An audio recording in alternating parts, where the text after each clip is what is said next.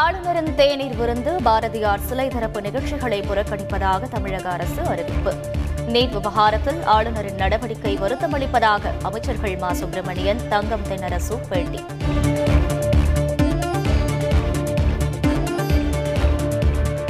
சென்னை அடையாறு மணிமண்டபத்தில் அம்பேத்கர் உருவப்படத்திற்கு மலர் தூவி மரியாதை. முதல்வர் ஸ்டாலின் மற்றும் தலைவர்கள் சமத்துவ நாள் உறுதிமொழி ஏற்பு.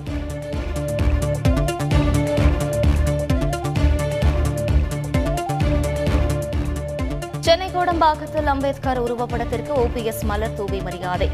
சேலத்தில் அம்பேத்கர் சிலைக்கு மாலை அணிவித்து மரியாதை செலுத்தினார் எடப்பாடி பழனிசாமி அம்பேத்கர் பிறந்தநாள் விழாவில் விடுதலை சிறுத்தைகள் பாஜக தொண்டர்கள் மோதல். இரு கட்சியினர் மோதலால் சென்னை கோயம்பேட்டில் பரபரப்பு.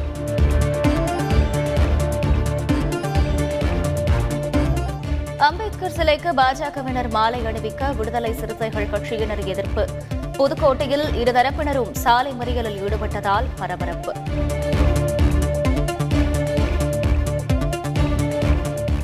மதுரையில் விமரிசையாக நடைபெற்ற மீனாட்சி சுந்தரேஸ்வரர் திருக்கல்யாணம். சித்திரை திருவிழாவின் முக்கிய நிகழ்வில் திரளான பக்தர்கள் பங்கேற்பு.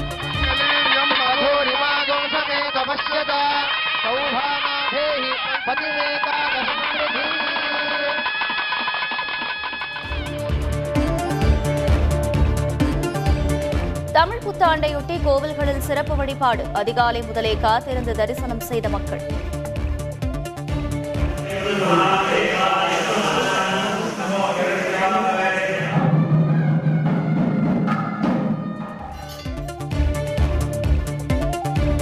குரு பெயர்ச்சியையொட்டி ஆலங்குடி குரு பகவான் கோவிலில் பக்தர்கள் தரிசனம். கும்பராசியில் இருந்து மீனராசிக்கு பயிற்சி அடைந்தார் குரு பகவான்.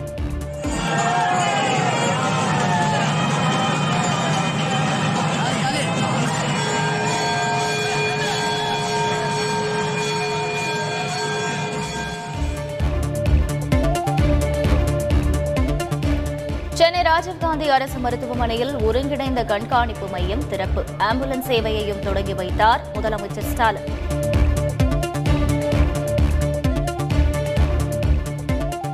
தமிழ் புத்தாண்டையொட்டி நடிகர் ரஜினிகாந்த் வீட்டின் முன்பு திரண்ட ரசிகர்கள் கையசைத்து வாழ்த்து தெரிவித்தார் ரஜினிகாந்த்.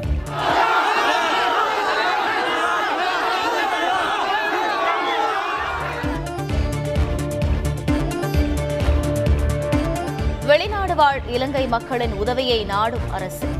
உலக வங்கியிடம் இருந்து பத்து மில்லியன் அமெரிக்க டாலர் கிடைத்துள்ளதாக இலங்கை அரசு தகவல்.